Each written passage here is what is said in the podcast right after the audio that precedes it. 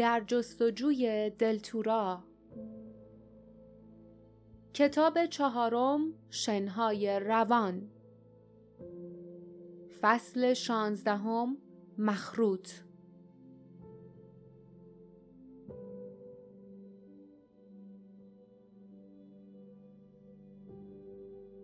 لیف به لبه گودال خزید و قدم به درون فضای توهی گذاشت. همچنان که به جلو و عقب تاب می‌خورد سرش را بالا کرد و چهره های نگران باردا و جاسمین را دید. همینطور دستها و بند انگشتان سفیدشان را که تناب را محکم گرفته بودند. زیر لب گفت آروم. دید که آنها به تایید سر تکان دادند و دستهایشان حرکت کرد. بعد آرام آرام به طرف مرکز مخروط فرو رفت. شنل لیف محکم دور صورتش بسته شده بود.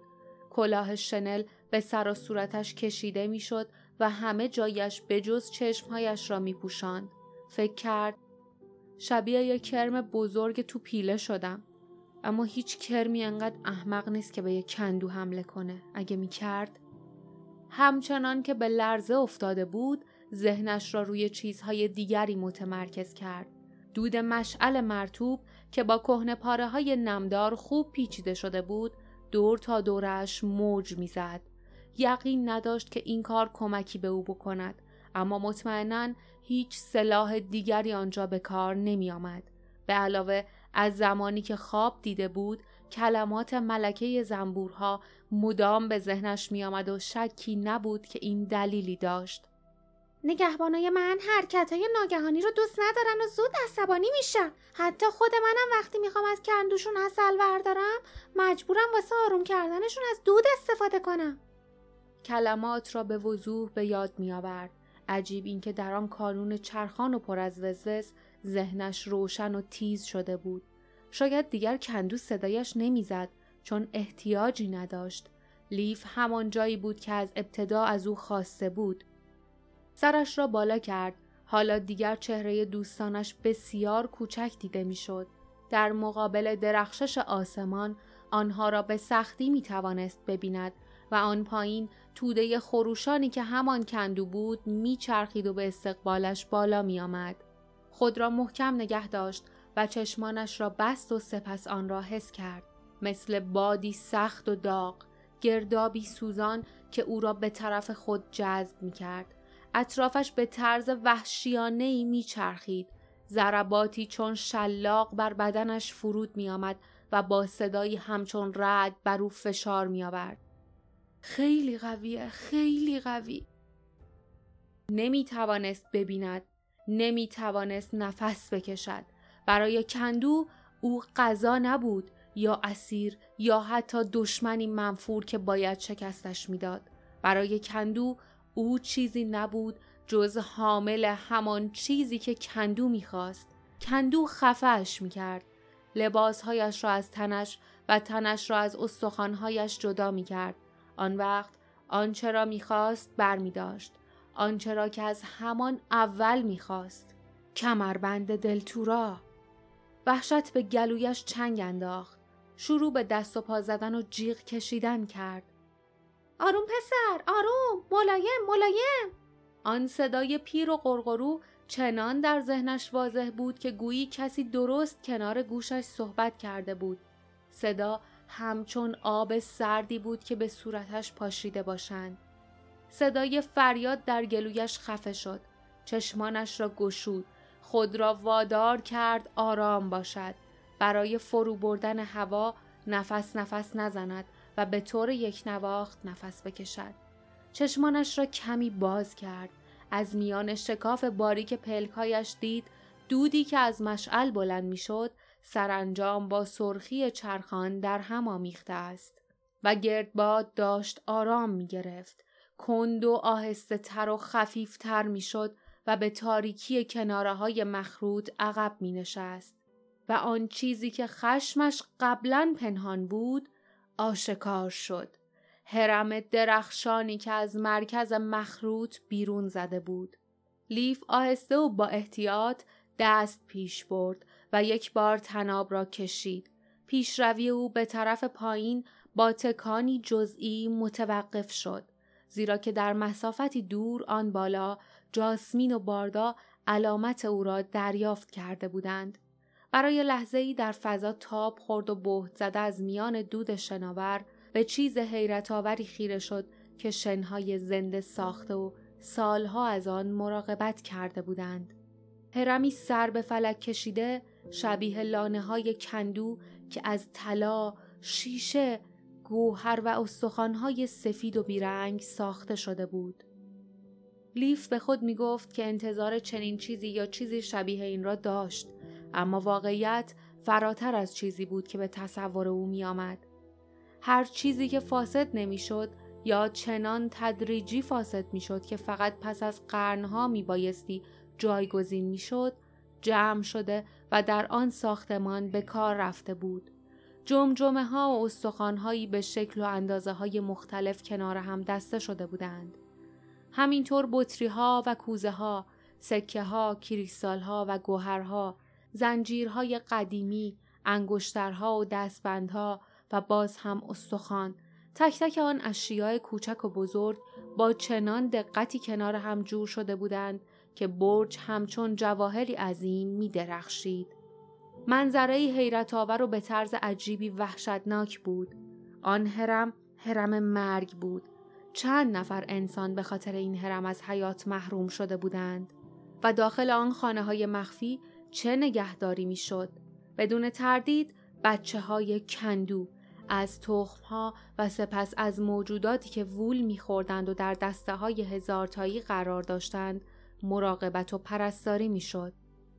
آنها را با مخلوط مشمعز کننده ای از مگس های قرمز پوسیده، مارمولک های مرده و هر چیزی که زیر شن میسری تغذیه می کردند تا اینکه رشد کنند و بزرگ شوند و تبدیل شوند به چی؟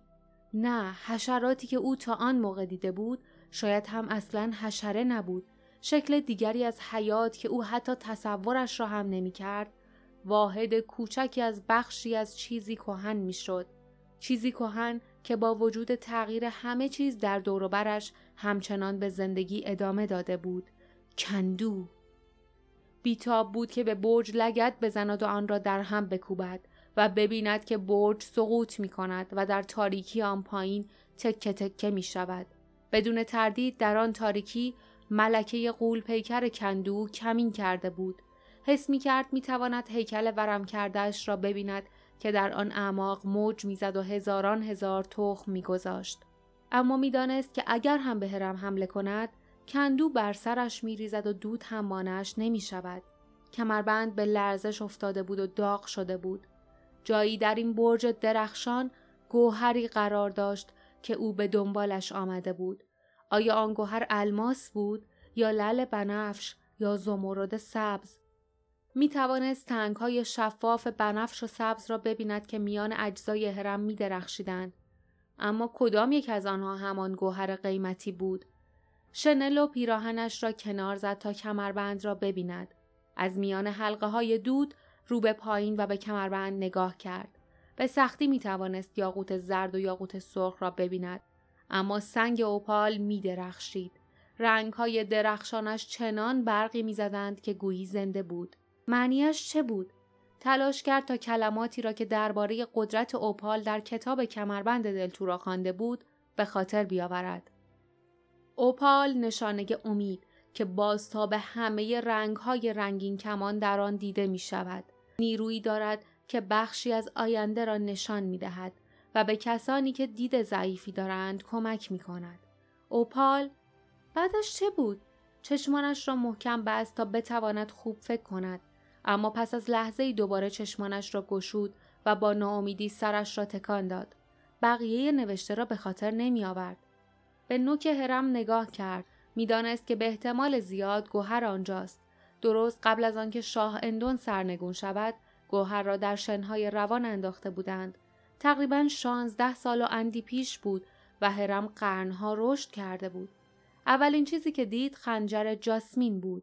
نوکش رو به پایین روی نوک برج قرار گرفته بود. این آخرین چیزی بود که کندو گرفته بود. بنابراین روی همه چیزهای دیگر قرار داشت.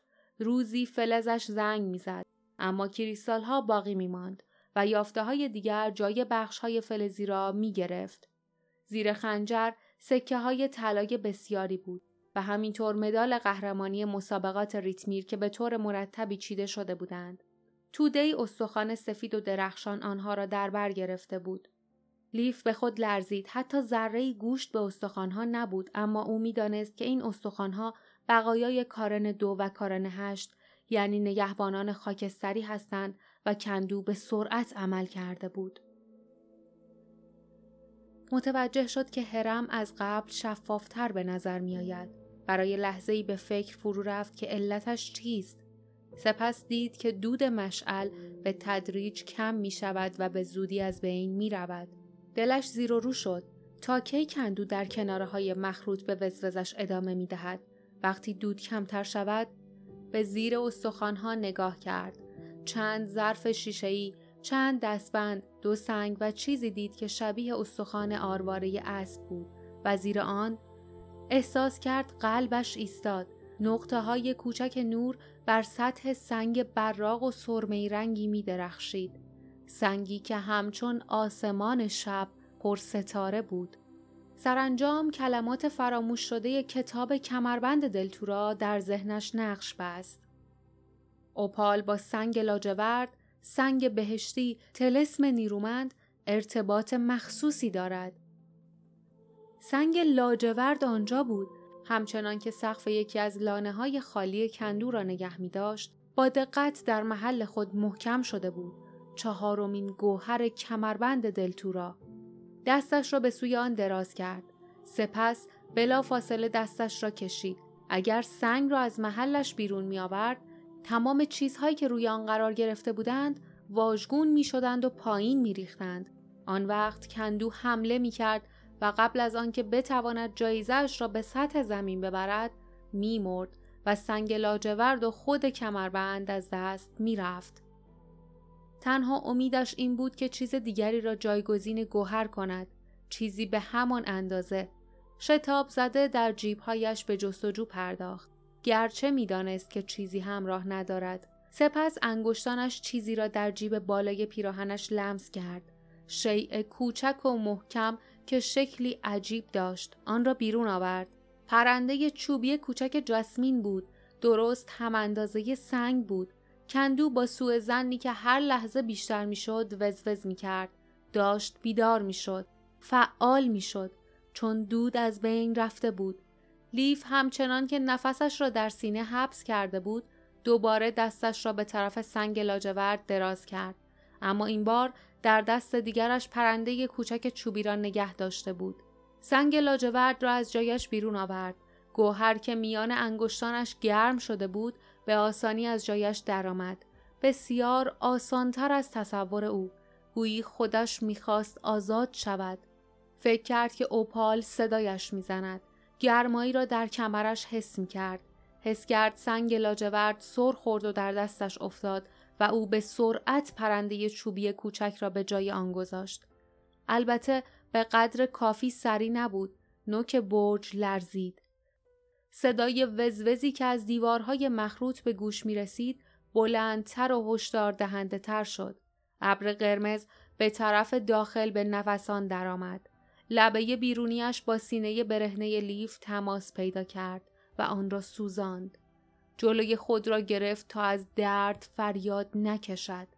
آروم آروم عرق توی چشمهایش میچکید. لیف که سعی می‌کرد دردش را نادیده بگیرد یک دستش را بالا برد و تناب را به زور کشید. یک بار، دو بار. هرم در کنارش به نوسان درآمده بود. اگر میافتاد، اگر چیزی میافتاد، خنجر از سر جایش واژگون شد و در هوا چرخ زد. لیف که مشعل نیمسوز را زیر بغلش زده بود خود را کنار آن رساند با یک دست خنجر را در هوا قاپید و موفق شد نوکش را بگیرد آهسته و با مشقت او را به سطح زمین کشاندند هنگامی که کندو بار دیگر به دور هرم دایره می‌زد و آن را محاصره می کرد. زیر پایش صدای وزوز قرید و اوج گرفت. کندو هنوز متوجه نشده بود که مورد دست برد قرار گرفته است. هنوز خوابالود و حواس پرت بود زیرا هنوز دود در هوا شناور بود حالا دیگر دود ضعیف شده بود اما وقتی لیف چهار دست و پا خود را به هوای آزاد کشاند هنوز جادویش مؤثر بود و همین که سراپا ایستاد و با خوشحالی رو به باردا و جاسمین دستش را باز کرد تا سنگ بهشتی را به آنها نشان دهد ابرهایی که آسمان را پوشانده بودند همچون پارچه ای تکه تکه شده و کنار رفتند.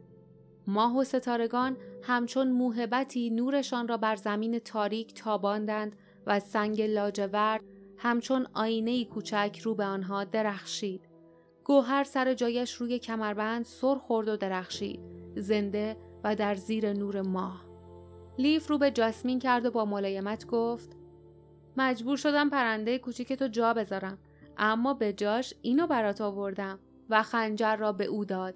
جاسمین بی هیچ سخنی خنجر را گرفت آن را توی ژاکتش سر داد و به خود چسباند. لیف چرخید و بازوی باردا رو گرفت و آهسته گفت باردا سنگ لاجورد یه تلسمه حالا دیگه تو امانیم. بیاین اینجا بریم.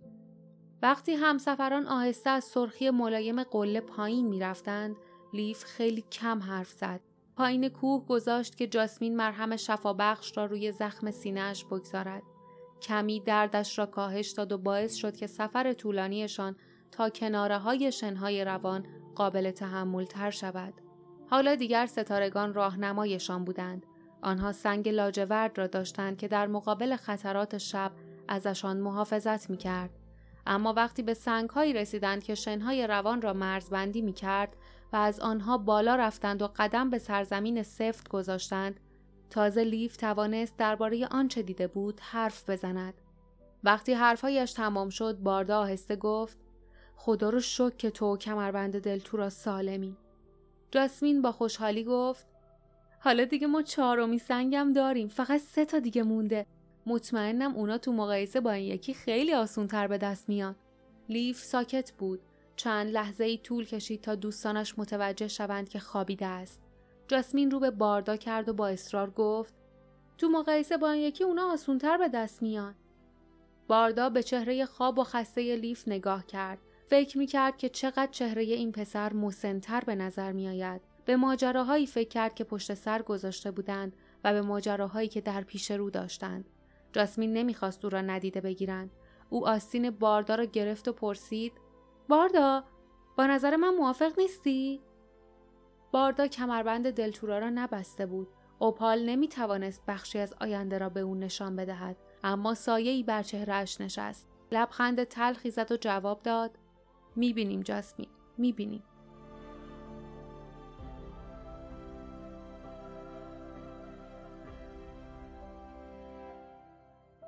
پایان فصل شانزدهم و پایان کتاب چهارم.